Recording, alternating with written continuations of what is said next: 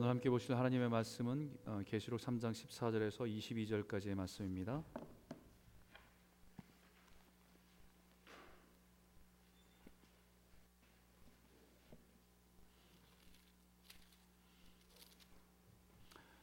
요한계시록 3장 14절에서 22절까지의 말씀.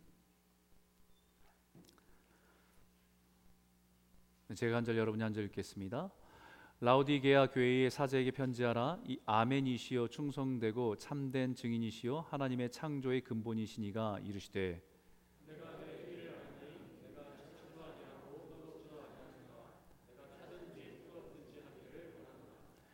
내가 이같이 미지근하여 뜨겁지도 아니하고 차지도 아니하니 내 입에서 너를 토하여 버리리라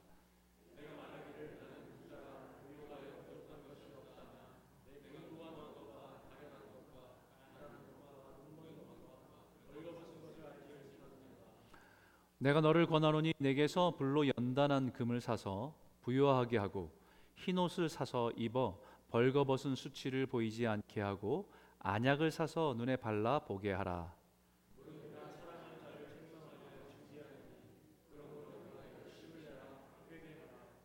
볼지어다 내가 문 밖에 서서 두드리노니 누구든지 내 음성을 듣고 문을 열면 내가 그에게로 들어가 그와 더불어 먹고 그는 나와 더불어 먹으리라.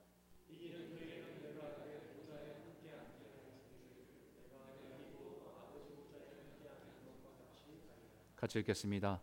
귀 있는 자는 성령이 교회들에게 하시는 말씀을 들을지어다. 아멘.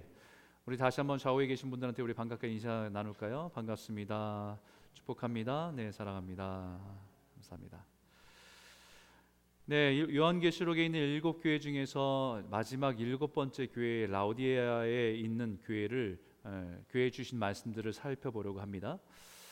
아, 라우디게아는 어, 빌라델비아라고 하는 그 도시에서 동남쪽으로 한 65km 정도 내려가면 리쿠스강 유역에 있는 어, 도시입니다. 이 강 유역에는 세 도시가 모여 있는데 이 세 도시가 마치 트라이앵글처럼 어, 히에라볼리, 그 다음에 골로세, 그 다음에 라오디게아 이 세 도시가 함께 모여 있습니다. 아, 우리에게는 어, 익숙한 Tri-City와 같은 어, 도시에 형성되어 있는 거지요. 그 중에서 라우디게아는 어, 금융업과 무역 업이 발달한 도시입니다.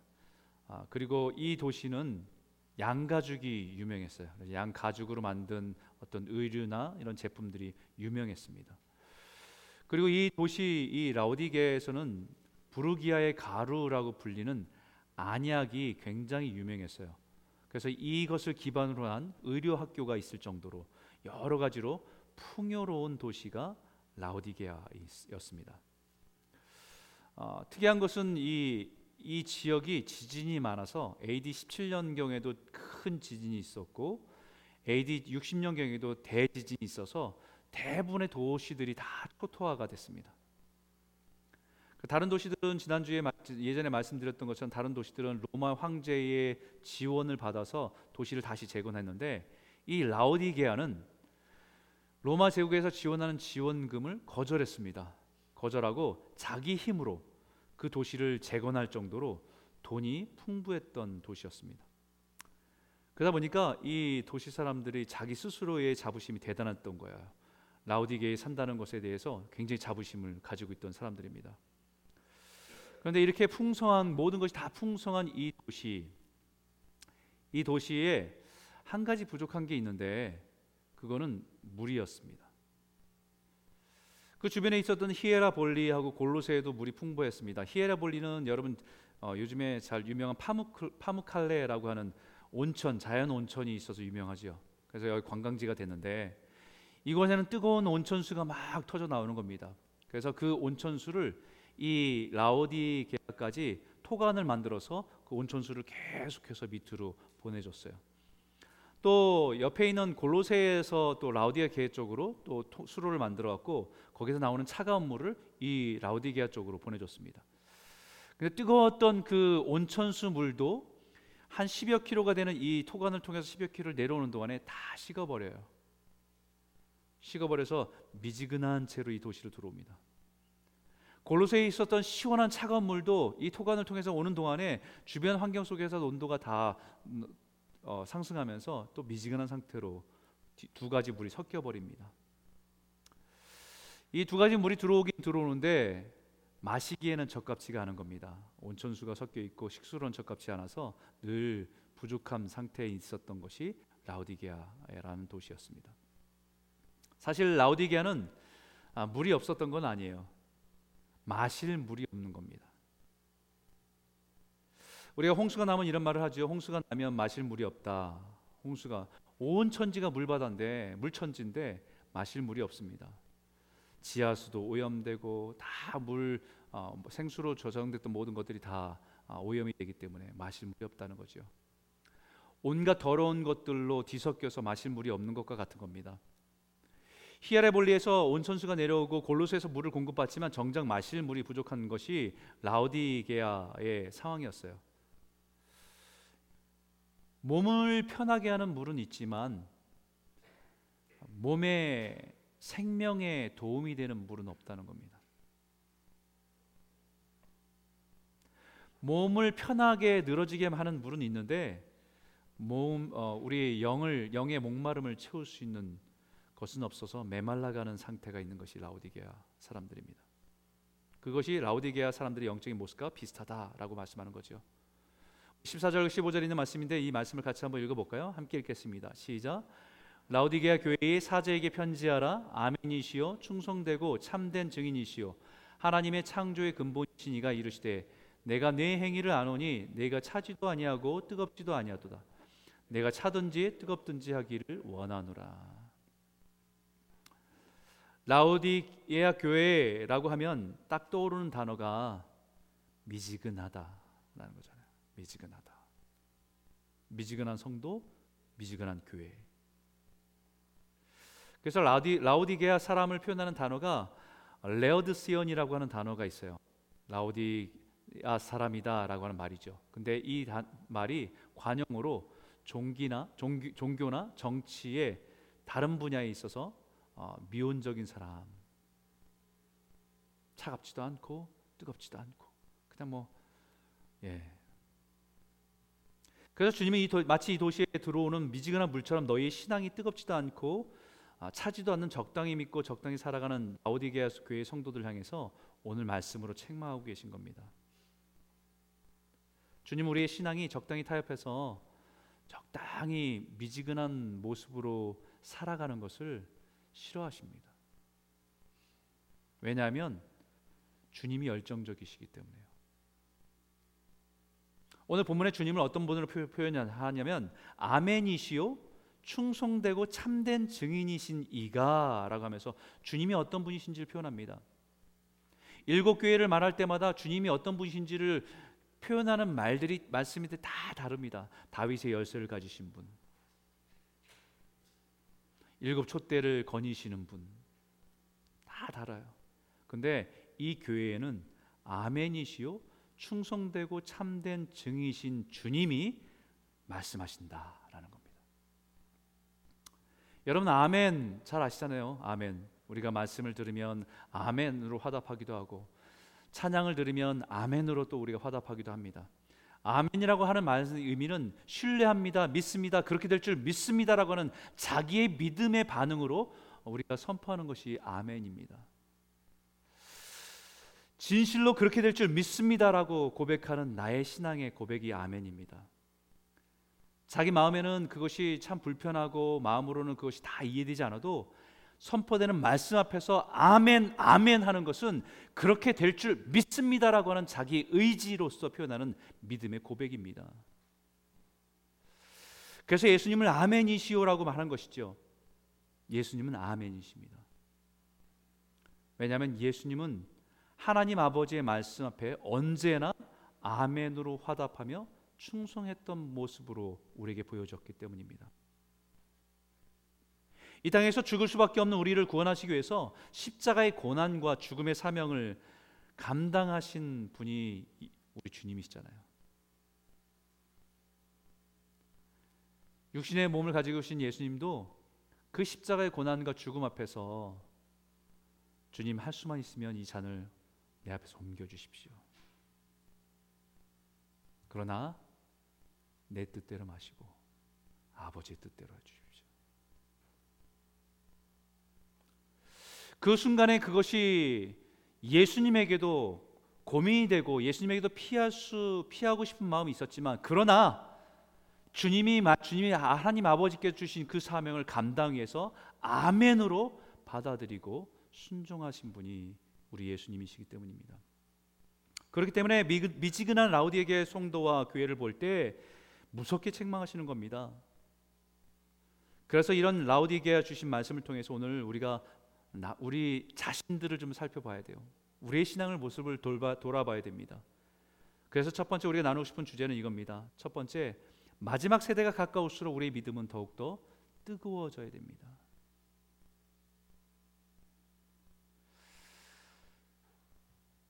마지막 세대를 갈수록 세상은 냉랭해지고 차가워지는데 우린 세상을 세상 속에 살아가면서 우리의 신앙은 점점 더 차가워질 수밖에 없어요. 시기가 쉽습니다. 그렇기 때문에 그 온도를 뜨거움을 유지하는 게 굉장히 중요하다라는 거예요.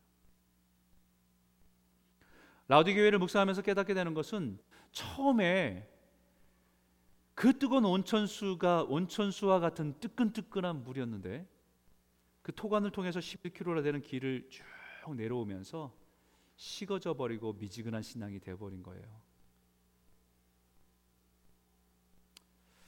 이것을 생각해 보면 우리의 신앙이 그럴 수 있습니다. 처음에는 참 뜨겁게 주님을 믿고 헌신하며 사랑하고 섬겼는데 10년, 15년, 20년 지나오면서 미지근한 신앙이 된 사람들이 참 많죠. 성도님들과 이렇게 상의 상담을 하다 보면 다 그런 얘기를 해요. 아 젊었을 때는 청년 때는 아 정말 뜨거웠었는데 다 옛날 얘기가 됐어요. 골로새에서 오는 차가운 물도 한 16km를 따라오는 동안에 미지근한 물이 돼버린 겁니다. 뜨거웠던 물도 차가웠던 물도 주변의 온도의 영향을 받아서 미지근한 상태가 돼버린 거예요. 세상이 영향을 받아서 미지근한 모습을 갖게 된 겁니다. 세상에 많이 노출되면 노출될수록 우리의 신앙은 식어져 버리는 겁니다. 이것을 세속화라고 그래요. 세속화.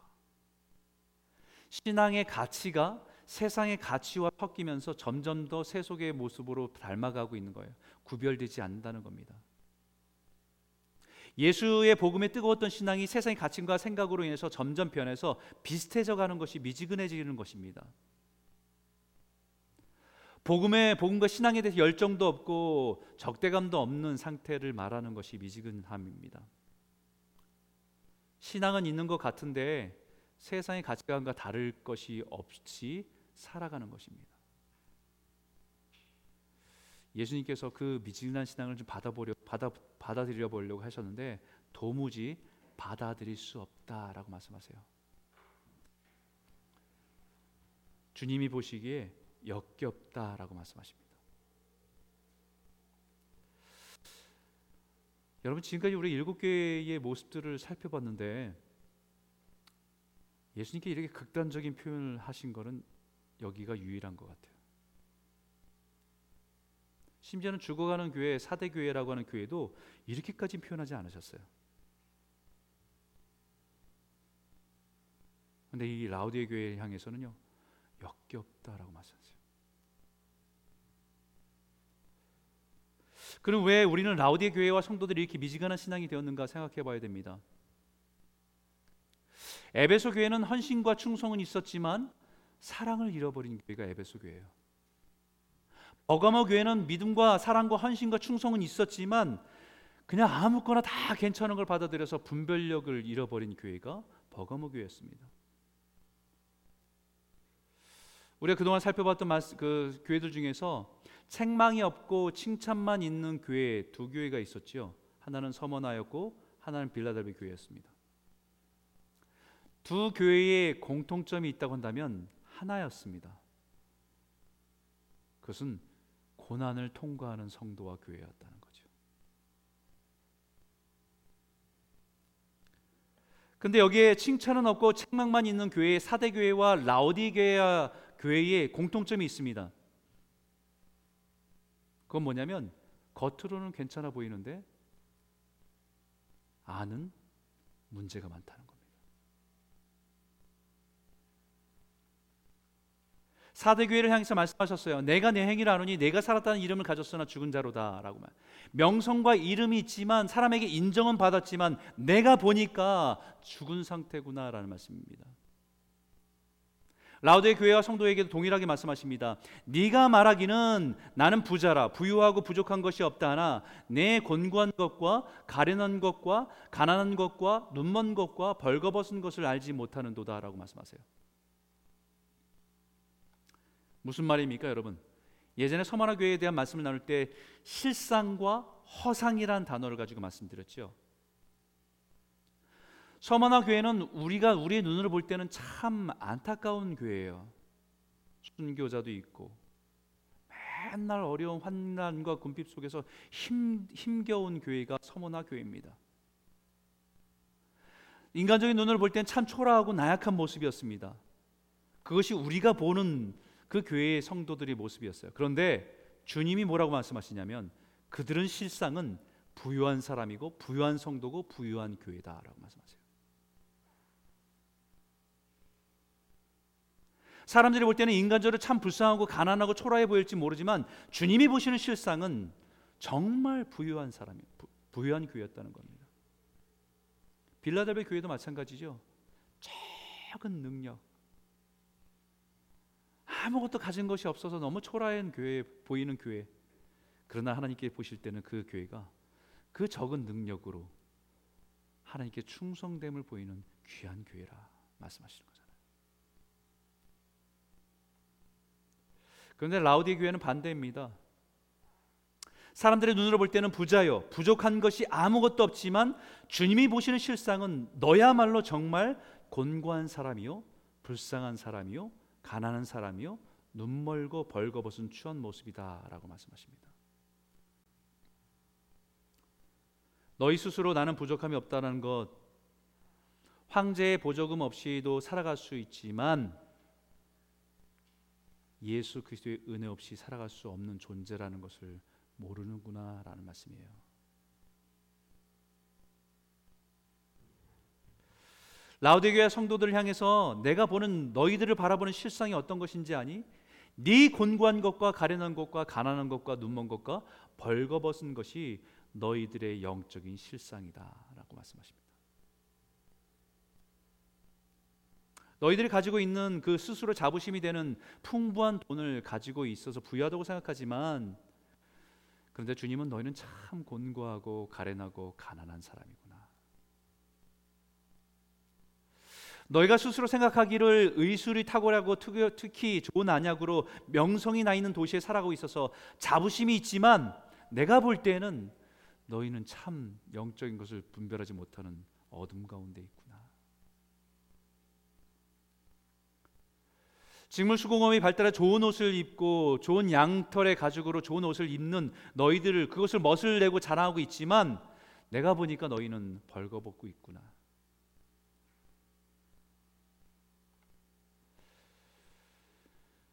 자신의 영적인 실상을 모르니까 주님 앞에 나오기보다는 스스로 만족하고 살아가는 거지요. 점점 영적으로 식어버리고 열정도 식어버리고 마음도 예전 같지 않아서 괜찮은 것 같은데 괜찮은 것처럼 스스로 속이고 살아가고 있는 겁니다. 그 결과 너희의 신앙이 이것도 저것도 아닌 미지근한 신앙으로 굳어져 버렸다라는 것이죠. 오늘 이 시대에 정말 무서운 영적인 전염병이 있다고 한다면 교회와 성도들에게 무섭게 전염되고 있는 전염병이 있다고 한다면 그것은 자기 기만입니다. 셀프 디셉션. 자기 스스로 속이는 거예요. 사실은 자기도 알고 있어요. 자신이 얼마나 엉터리인지, 얼마나 교만한지, 얼마나 영적으로 파산 상태인지. 그런데 스스로 아 이만 하면 됐지. 자기 스스로를 속이고 있는 거죠. 사랑하는 성도 여러분, 스스로를 진단해 보시기 바랍니다. 우리가 코비드가 의심될 때 자가 키트를 가지고 우리를 확인하듯이 하나님의 말씀의 거울 앞에서 우리 자신의 영적인 상태를 정직하게 돌아보시기 바랍니다. 그리고 그 정직하게 우리가 목마름을 또 우리가 갈급함을 인정하고 하나님의 은혜 앞에 나와야 합니다. 그래서 하나님의 복음으로 그 열정으로 뜨겁게 회복되어서 주님 앞에 그 믿음으로 다시 온전하게 서는 저와 여러분 모두가 되시길 주의 이름으로 축원합니다. 두 번째 말씀은요. 은혜는 값없이 주어지지만 공짜는 아닙니다. 여러분 오늘 18절에 있는 말씀을 한번 읽어 볼까요? 같이 한번 읽겠습니다. 시작. 내가 너를 권하노니 내게서 불로 연단한 금을 사서 부여하게 하고 흰 옷을 사서 입어 벌거벗은 수치를 보이지 않게 하고 안약을 사서 눈에 발라보게 하라. 미진한 신앙을 가진 라우디아 교회와 성도에게 주님은 그들의 신앙이 다시 뜨겁게 회복할 수 있는 방법을 알려주십니다. 겉으로는 부유하지만 영적으로 가난한 그들에게 뭐라고 말씀하시냐면 불로 연단한 금을 사라라고 말씀하시고 화려한 명품의 옷으로 자기 가치를 높아졌다고 생각하는 그들에게 주님이 주시는 의의 옷으로 자신의 영적인 수치를 가리라고 말씀하시고 유명한 안약으로 육신의 눈을 잘 치료하지만 영적으로 소경인 그들에게 주님이 주시는 안약을 사서 영적인 것을 분명히 보고 살아라라고 말씀하십니다. 겉모양만 화려하게 꾸미는 금으로 치장하지 말고 고난 가운데 연단된 금을 사서 속 사람이 부여하게 하라는 것입니다. 우리를 영적으로 부여하게 하는 것은 돈이 아니라 고난입니다, 여러분. 화려하고 비싼 명품 옷은 우리의 영적인 수치를 감추지 못하지만 우리의 허물과 수치를 가려줄 그리스도의 옷을 사서 입으라는 말씀입니다. 부르기아의 가루라고 불리는 신비한 안약으로 고칠 수 없는 믿음의 안목을 주님께서 와서 안약을 사서 발라서 영적인 것을 똑바로 보라고 말씀하십니다.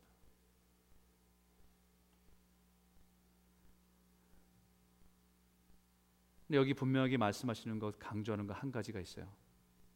그것은 사서라는 말씀이에요. 불로 연단한 금을 사서 흰 옷을 사서 안약을 사서 회복하기 위해서 반드시 사라는 것입니다. 돈을 가지고 와서 사라는 것은 아니에요. 사실 더 큰 것을 요구하시는 겁니다. 대가를 치르라는 거예요. 믿음의 대가를 치르라는 것입니다. 믿음으로 사야 되는 것들입니다. 신앙의 적극적인 모습을 구하며 인내에서 얻을 수 있는 값진 보물이라는 것입니다.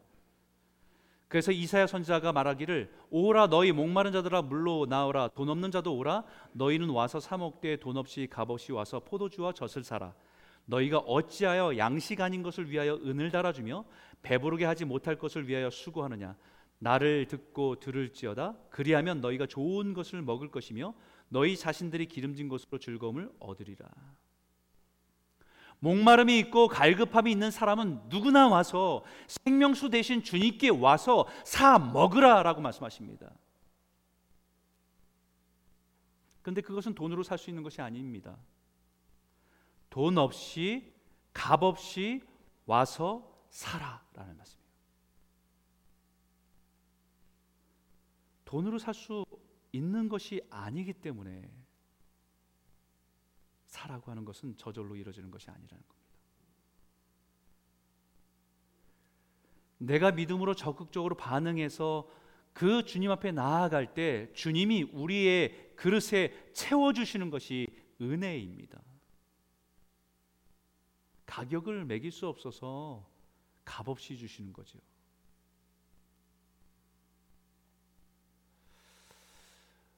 엊그저께 금요일 날 새벽에 제가 보통 5시 정도 일어나는데 어, 저희 집에 5시 정도 됐는데 갑자기 부시럭 소리가 나고 막 씻는 소리가 들리는 거예요. 그래서 뭐 무슨 일인가 했더니 우리 애들 중에 하나가 아침에 그 새벽에 일어나는 거예요. 어, 얘가 무슨 일이지? 어, 학교 가나 아니면 뭐 새벽기도 참석하려나 뭐 이렇게 생각을 했는데 나중에 알고 보니까 무슨 일이냐면 스타벅스에서 holiday edition이 나와서 컵 그 드링크를 사면 컵 하나를 준, 준다는 거예요. 그, 그 새벽에 그 새벽에 그 나중에 저녁 때 들어오니까 뭐 조그만 플라스틱 컵이 하나 있어요. 그게 그게 그 크리스마스 edition이라는 거예요. 플라스틱 컵입니다. 제가 볼 때는 아무것도 아닌데 공짜야. 드링크 하나 사니까 주는 공짜. 근데 공 돈은 안 냈지만 돈은 안 냈지만 대가를 치렀어요. 일찍 일어나야 되고요. 거기에 대해 자기 열정적으로 가침에 달려간 거예요. 값없이 샀지만 본인에게는 귀한 걸 얻었어요.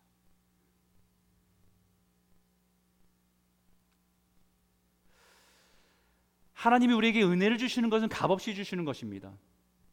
싸구려기 때문에 주시는 것이 아니라 이미 주님께서 가치를 다 치르시고 우리에게 주시는 것이 값없이 주시는 것이 은혜입니다. 그렇기 때문에 우리는 가만히 있으면 얻을 수 있는 것이 아니라 우리는 그것에 대해서 돈 주고 살 수 있는 것이 아니라 믿음으로 주님께 반응할 때 주님께서 우리의 그릇에 채워주시는 것이 은혜입니다. 하나님 내가 지금 목마릅니다. 하나님 내가 지금 배고픕니다. 하나님 내가 정말 갈급합니다. 영적으로 메말라 있습니다라고 하는 자신의 영적인 실체를 가지고 주님 앞에 나아갈 때에 주님 우리의 삶을 채워 주시는 것이 은혜입니다. 값없이 주십니다. 근데 우리는 믿음으로 드려야 돼요.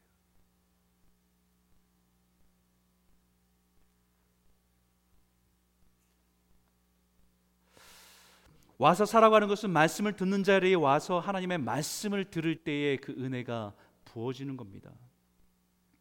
시간을 내야 돼요. 마음을 결정해야 돼요. 다른 일정을 조정해야 됩니다. 내 삶의 우선순위를 바꿔야 됩니다. 이것이 사는 것입니다.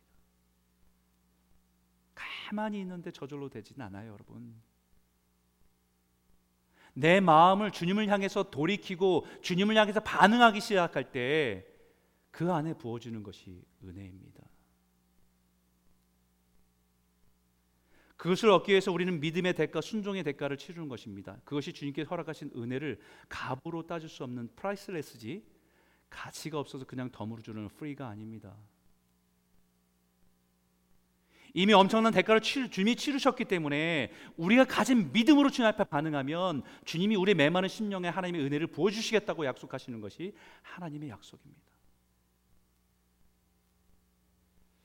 사랑하는 크로스 성도 여러분, 하나님의 말씀의 은혜를 사모하시기 바랍니다.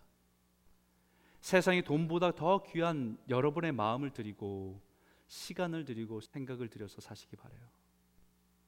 그래서 정말 올해 한해 하나님께서 우리에게 약속하신 가장 좋은 곳을 주시겠다고 하는 약속의 말씀을 은혜로 누리고 그 풍성함 가운데 살아가는 저와 여러분 모두가 되시길 주의 이름으로 축원합니다. 세 번째 말씀은요. 타성에 젖은 신앙에서 열성의 신앙으로 나아가야 합니다. 19절 있는 말씀인데 같이 한번 읽어볼까요? 함께 읽겠습니다. 시작. 물은 내가 사랑하는 자를 책망하여 징계하노니 그러므로 네가 열심을 내라 회개하라. 지금 라우디의 교회와 성도들에게 이 말씀을 들을 때는 칭찬은 없고요. 책망만 가득해서 마음이 불편할 수도 있습니다.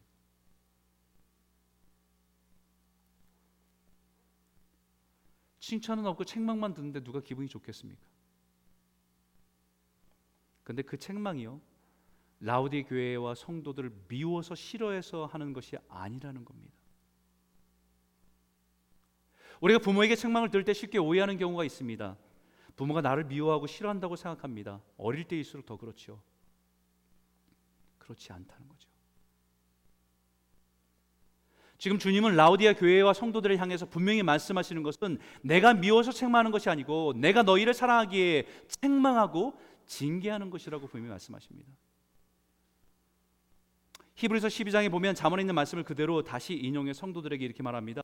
내 아들아 주의 징계하심을 경히 여기지 말고 그에게 꾸지람 받을 때에 낙심하지 말라. 주께서 그 사랑한 자의 자를 징계하시고 그가 받아들이는 아들마다 채찍질하심이라. 너희가 참으면 징계를 받기 위함이라 하나님이 아들과 같이 너희를 대우하시나니 어찌 아버지가 징계하지 않는 아들이 있으리요? 징계는 다 받는 것이거늘 너희에게 없으면 사생자요 친아들이 아니니라. 책망하시는 이유는 다시 세우기 위함입니다. 무너진 것을 다시 세우라고 하시는 것입니다. 이것은 우리의 의지의 문제입니다 그래서 본문에서 그러므로 네가 열심을 내라 회개하라라고 말씀합니다. 사대 교회와 라오디의 교회에 대해서 회개를 촉구할 때 다른 교회들도 회개에 대한 말씀하셨는데 두 교회에 대한 회개를 촉구할 때는 공통점이 있습니다. 그것은 먼저 행동을 요구한다는 거예요. 사대교회 죽어가는 교회 거의 죽음에 임박한 그 교회를 향해서 아직 살아있는 것이 그것이 남아있으니까 지켜 회개하라 라고 말씀하셨어요. 그것을 먼저 지키는 게 중요해요. 그 라우디아 교회에 향해서는 열심을 내라 회개하라 말씀하십니다. 의전 결단을 통해서 행동으로 반응하라고 말씀하시는 겁니다. 왜냐하면 미지근한 신앙의 근본적인 원인이 타성에 젖어 있는 신앙이기 때문입니다. 타성에 젖어 버렸기 때문이에요. 여러분 타성에 젖었다는 것이 뭡니까? 그냥 틀에 박힌 틀만 껍데기만 막 도는 거잖아요. 매너리즘에 빠진 거 아닙니까? 그게 타성에 젖었다고 얘기하는 거 아니에요. 무엇인가를 하고 있는데 그냥 의미 없이 반복적으로 하고 있는 것이 타성이 젖었다고 하는 말 아닙니까? 우린 신앙생활을 하면서 우리 신앙생활의 루틴이 생겼습니다. 아침에 일어나면 길진 않아도 잠깐 기도하고 밥 먹을 때가 되면 먹기 전에 식전 기도하고 감사함을 기도하고 또 말씀을 읽을 기회가 되면 또 말씀도 읽고 주중에 성경 공부도 하고 기도에 참석하기도 하고 주일이면 교회 가고 이거는 우리의 신앙의 루틴이에요. 신앙생활하는 사람들의 루틴입니다. 이 자체가 문제되진 않습니다. 지금도 우리는 이 루틴을 따라서 신앙생활을 하고 있는 거잖아요. 근데 그 모습을 가지고 우리는 타성에 빠졌다고 얘기하지 않습니다. 타성에 빠졌다고 말할 때 가장 큰 차이는 이 신앙의 루틴 속에서 가장 중요한 게 빠진 겁니다. 주님이 빠진 거예요.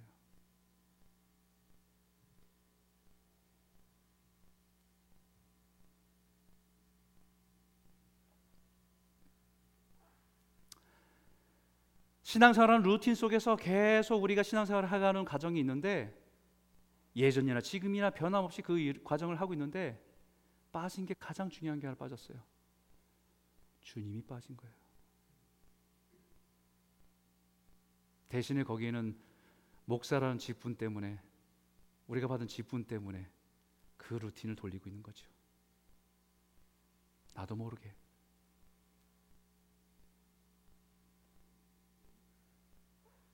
그런 의미에서 우리가 한번 생각해 볼 수 있는 단어가 열정이라는 단어인데 이 열정이라는 단어가 영어에는 패션 혹은 enthusiasm이라는 단어가 있어요.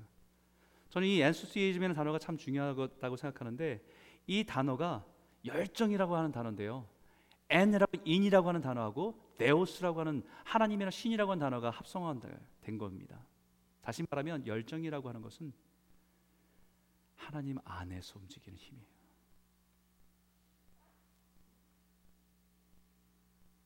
하나님이 내 안에 계셔서 내 삶을 살아가게 하는 힘이 엔투시즘입니다. 돈에 의해서 열정으로 살아가는 것이 아니라 하나님으로 인해서 살아가는 힘이 열정입니다.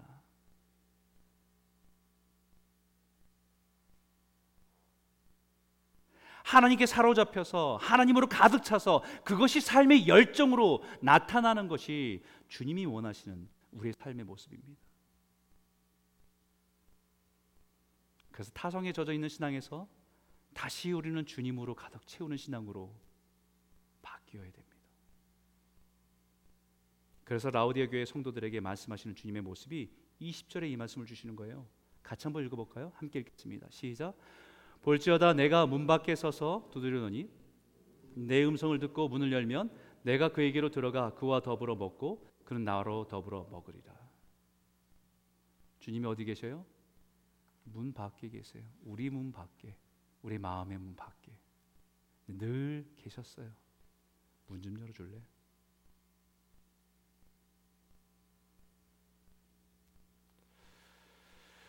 문을 꼭 닫아놓고 여기에는 물질적으로 충분히 있고 자기의 만족으로 가득 채운 것을 가득 채워서 주님이 없어도 되는 삶을 살아가고 있는 거예요. 근데 주님은 문을 두드리고 계십니다. 문 좀 열어달라고.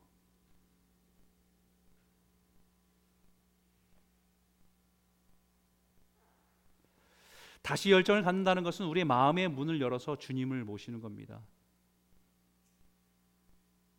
내 안에 세상의 것들로 가득 채웠던 라우디교회 사람들이 가지고 있던 모든 것들을 이제는 좀 비워버리고 주님으로 가득 찬 삶으로 바뀌어야 된다는 것입니다.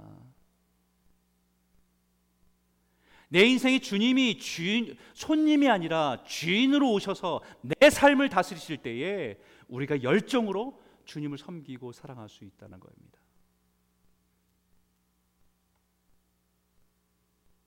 오늘 그 주님이 이 시간 저와 여러분의 마음 문을 두드리십니다. 세상의 것들로 가득 찬 우리들의 마음을 열어서 주님이 들어오셔서 다스리시기를 구하십시오.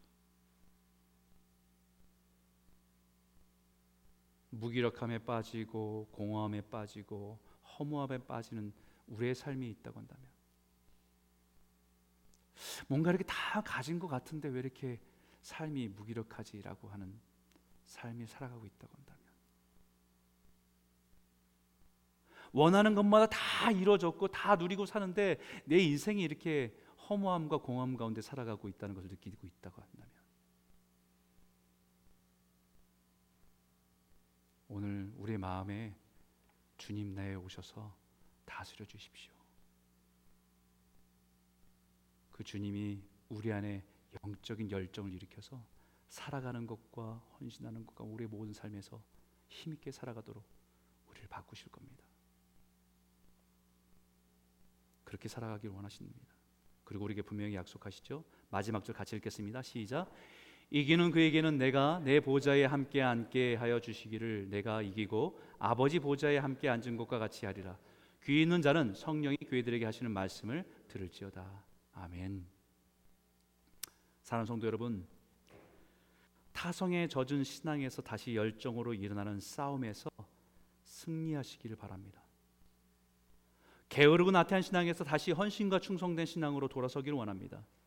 주님이 우리를 위해서 십자가의 사역을 패션을 가지고 열정으로 감, 감당하셨던 것처럼 우리 또한 그 열정으로 충성된 성도와 교회가 되기를 주의 이름으로 축원합니다. 함께 기도하겠습니다.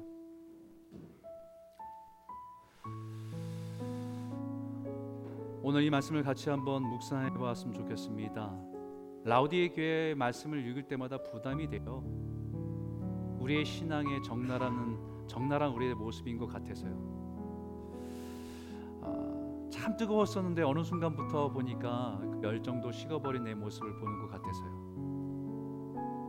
주님은 무섭게 책망하십니다. 토에 내버리고 싶다고. 책망하는 이유는 사랑하기 때문에 우리에게 말씀하시는 겁니다.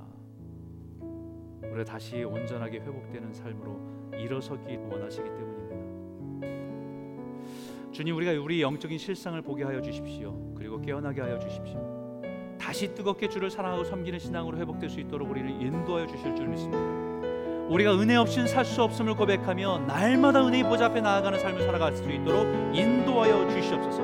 오늘 우리의 심령의 문을 두드리시는 주님을 내 안에 모시고 타성에 젖어 있는 신앙생활에서 열정적으로 다시 뜨거운 신앙으로 회복될 수 있도록 우리를 다스려 주시옵소서. 우리를 인도하여 주시옵소서. 우리 한번 같이 한번 기도하기 원합니다. 함께 기도하겠습니다.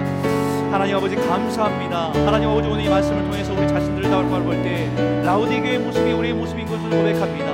오랜 시간 속에서 지치고 우리 오랜 시간 속에 나, 뉘어져 있고 게을러진 우리 신앙 가운데 타성에 젖어 있는 우리 신앙 가운데 다시 한번 주님으로 인해서 열정이 일어나고 주님 다시 한번 뜨겁게 주님을 섬기며 살아갈 수 있는 우리 인생이 될 수 있도록 인도하여 주시옵소서. 수많은 사람들이 많은 것을 가져왔음에도 불구하고 허무하고 공허 가운데 무너지고 넘어지는 이 세대 가운데 하나님은 다시 한번 주님 안에서 우리가 붙들림 바 되어져서 다시 한번 새로워지는 역사들이 있도록 인도하여 주시고 붙잡아 주시옵소서.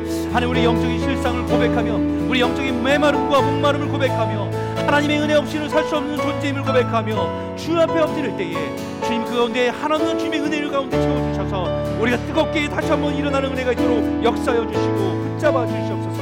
하나님 아버지 하나님 교회가 정말 다시 한번 아버지 주님 믿음 가운데 말씀도 없게 새로워지기 원합니다. 새로워진 아버지 그 말씀을 통해서 주님의 오심을 준비하며 깨어있는 교회로 설 수 있도록 우리를 붙잡아 주시고 인도하여 주시옵소서 하나님 아버지 우리의 마음에 아버지 순종으로 반응하며 열심을 내며 다시 한번 주 앞에 온전히 뜨거워지는 신앙으로 삶으로 살아갈 수 있도록 한 분 한 분들을 붙잡으시는 놀라우신 은혜들이 있도록 인도하여 주시고 붙잡아 주시옵소서.